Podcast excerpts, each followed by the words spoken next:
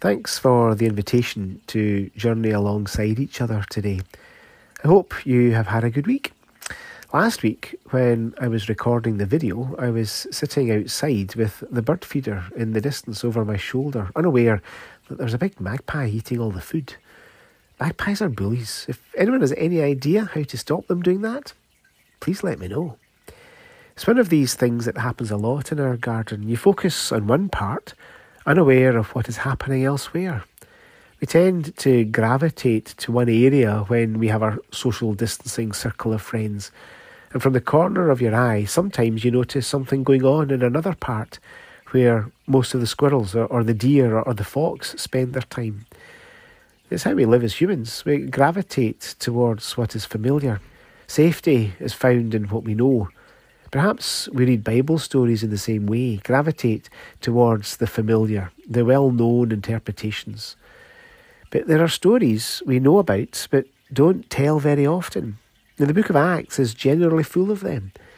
And we've been retelling some of them over the last few weeks. There are stories within stories, stories about ourselves that shift our focus away from the familiar. And so today we travel to the city of Philippi in Greece and meet there the saints of God, whose names are vaguely familiar, but their stories perhaps not quite so. Let us pray. Loving God, breadth of love and depth of hope, we gather here in love's name, for it is how we have been shaped and what we are called to be. And we give thanks for the generations of followers who have spoken of and lived by such love.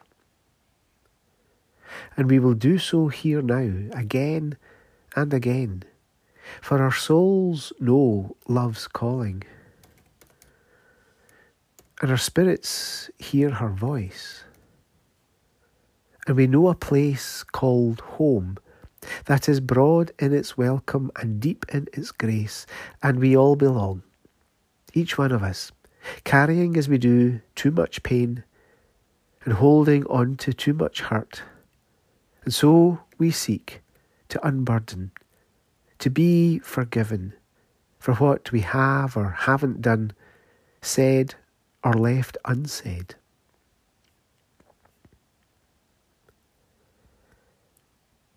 Loving God, in the grace that forgives and the love that heals, we meet you and each other, seek renewal from you and from one another, confess to you and to each other, and seek a new beginning from you and each other. A healing place, a renewing place a loving place. Hear us as we say the global prayer together. Our Father, who is in heaven, hallowed be your name. Your kingdom come, your will be done on earth as it is in heaven. Give us today our daily bread, and forgive us our debts as we forgive our debtors and lead us not into temptation, but deliver us from evil. For yours is the kingdom, the power, and the glory, forever. Amen.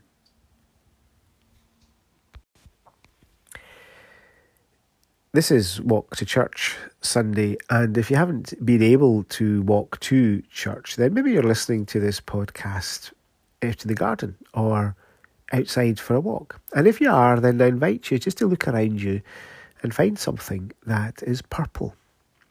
Because the colour purple, as we know, is an expensive colour and begins its life as a small sea snail. And these snails are milked for the secretion, which is purple. Sometimes the snail itself is crushed. And this was a big industry in the city of Thyatira, a city that had many business guilds. Indeed, Thyatira had more guilds than any other contemporary city, and among inscriptions, one related to the Guild of Dyers. The water of the area was so well adapted for dyeing, there was no other place that could produce the red purple cloth out of which fezzes were so brightly and permanently dyed. The blue purple shade was equally as important, and the city was known internationally for its purple cloth, worn by blue purple nobility and red purple for emperors. It is also a city on the edge of present day Turkey looking west towards east, uh, towards Greece and Europe. This is the story of a woman from Thyatira who moved to Philippi in Greece, just in Europe and no more. And it is here that we tell the story. During the night, Paul had a vision there stood a man of Macedonia, pleading with him and saying, Come over to Macedonia and help us. When he had seen the vision, we immediately tried to cross over to Macedonia, being convinced that God had called us to proclaim the good news to them. We set sail from Troas and took a straight course to Samothrace. The following day to Neapolis, and from there to Philippi, which is a leading city of the district of Macedonia and a Roman colony. We remained in this city for some days. On the Sabbath day, we went outside the gate by the river, where we were supposed there was a place of prayer, and we sat down and spoke to the women who had gathered there. A certain woman named Lydia, a worshipper of God, was listening to us. She was from the city of Thyatira and a dealer in purple cloth. The Lord opened her heart to listen eagerly to what was said by Paul. When she and her household were baptized, she urged us, saying, If you have judged me to be faithful to the Lord, come and stay at my home. And she prevailed upon us. Beneath the well known stories are other stories. They have grown less in the telling, for they have been told less. They're more earthy, more grounded. They feel different. Such stories aren't told as often, and indeed, too many miss them altogether. These lesser stories and their characters often clash with the way things have become, the way we expect things to be and to work out. They even question some of the principles that we have built things on. There is such a story in Acts, a character we feel we have heard of, perhaps, but none of us could really retell their story, and the subtle details escape us completely. Yet they hold open a door on a whole new perspective that asks us to question and reassess our presumptions. This is the story of Lydia the woman in purple. It was a rare colour for a rare woman, a businesswoman who had become a widow but taken over her husband's business, and bought and sold the most expensive of cloth that only royalty and emperors could wear, and Lydia. Lydia was festooned from head to toe in a plethora of shades of the colour, but that wasn't why she was important. She was wealthy. She had a status in the town. She was clearly known and was no easy pushover. I'm quite sure it could be quite a business negotiating deals, and she clearly didn't give in easily. But that wasn't why she was important either.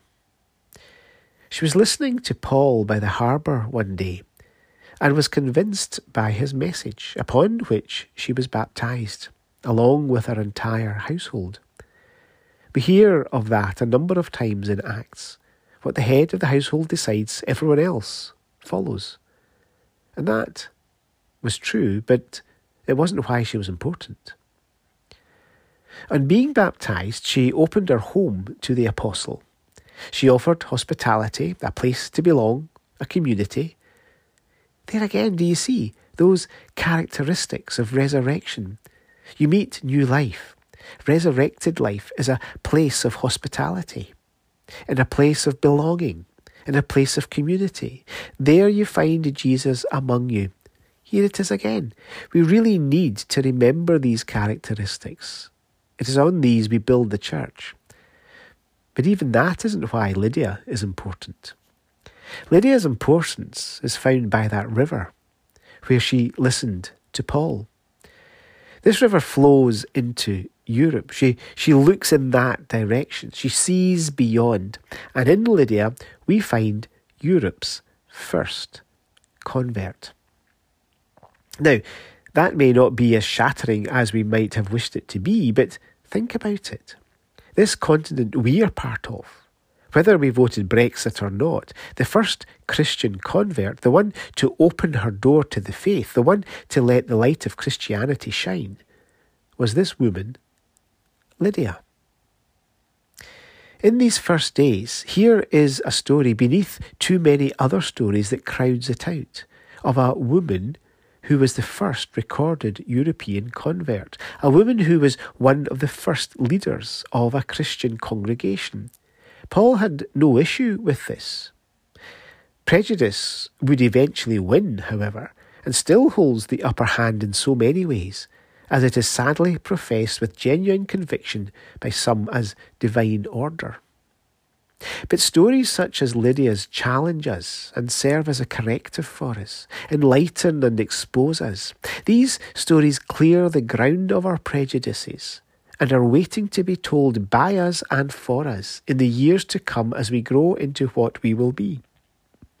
Such stories call us into the future without putting anyone down because of gender or cultural status or local bias or institutional prejudice. These lesser known stories are stories to tell, to proclaim, to light our way. And while we generally perhaps believe we don't have this inbuilt bias, the truth is always otherwise. It is a story that comes out of the vague mists to remind us people outside our gate, outside our fringe of social acceptance, People unfamiliar who are not traditionally given a voice or a place in our life here, whom we do not yet know, are often most open to good news, have the greatest power to shift us and broaden us and enrich us. We can be so familiar with our own ways.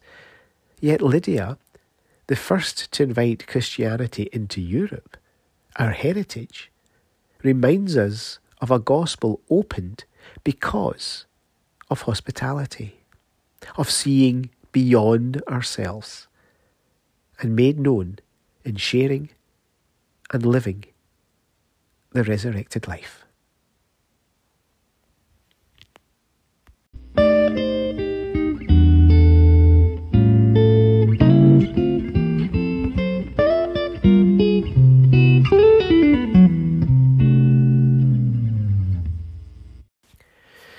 The early church began looking outward across a continent and all the cultures this new version of the faith would encounter and be changed by as it changed others, engaging with and being challenged by others.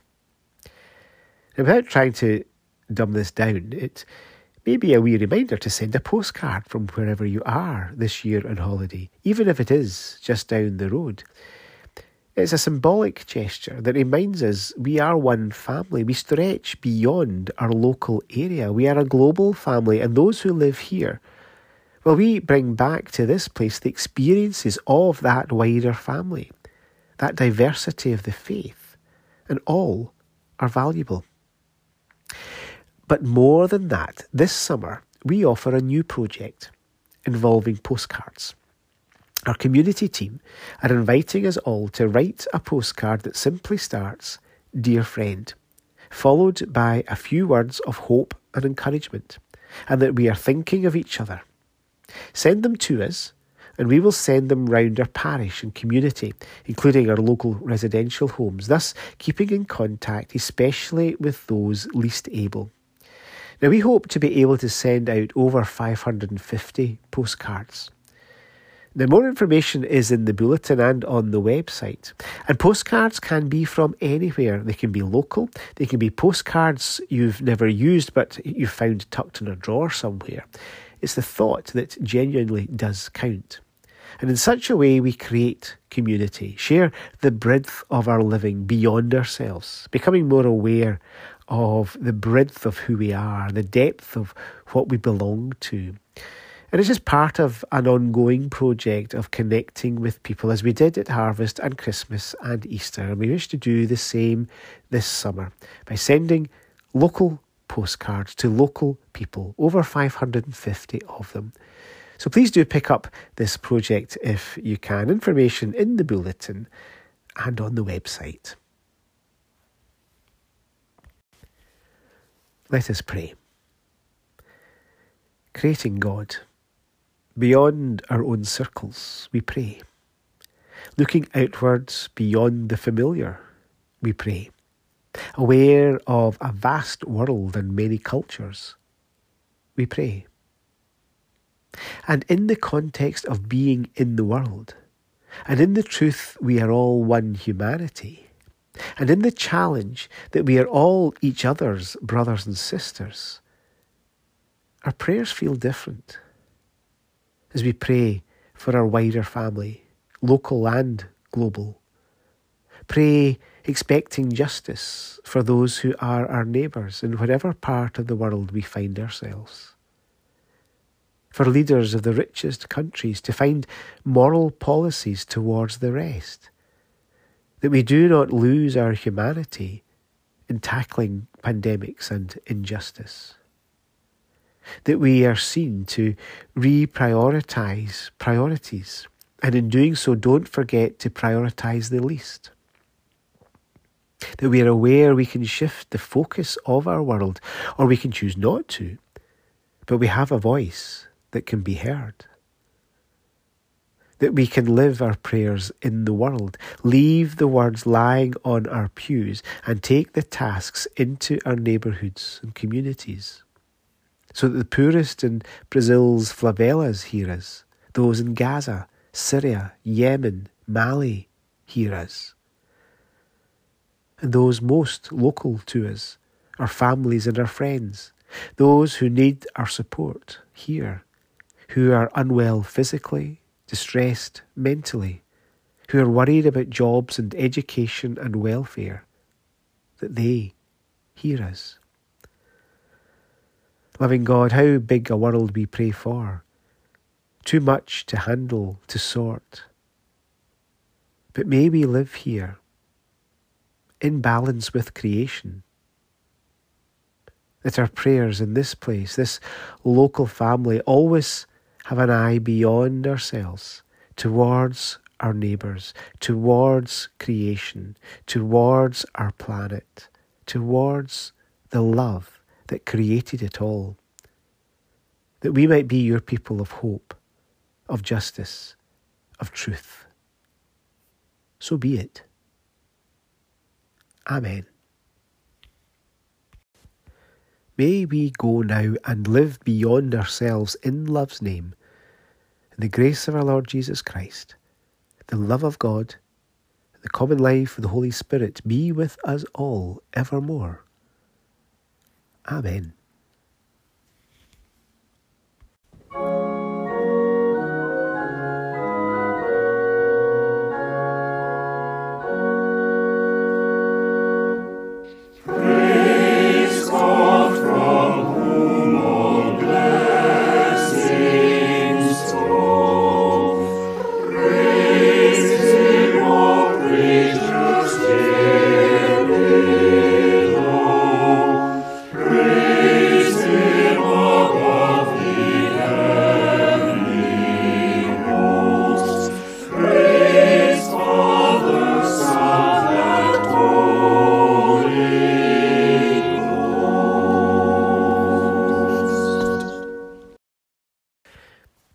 To Pat for reading today.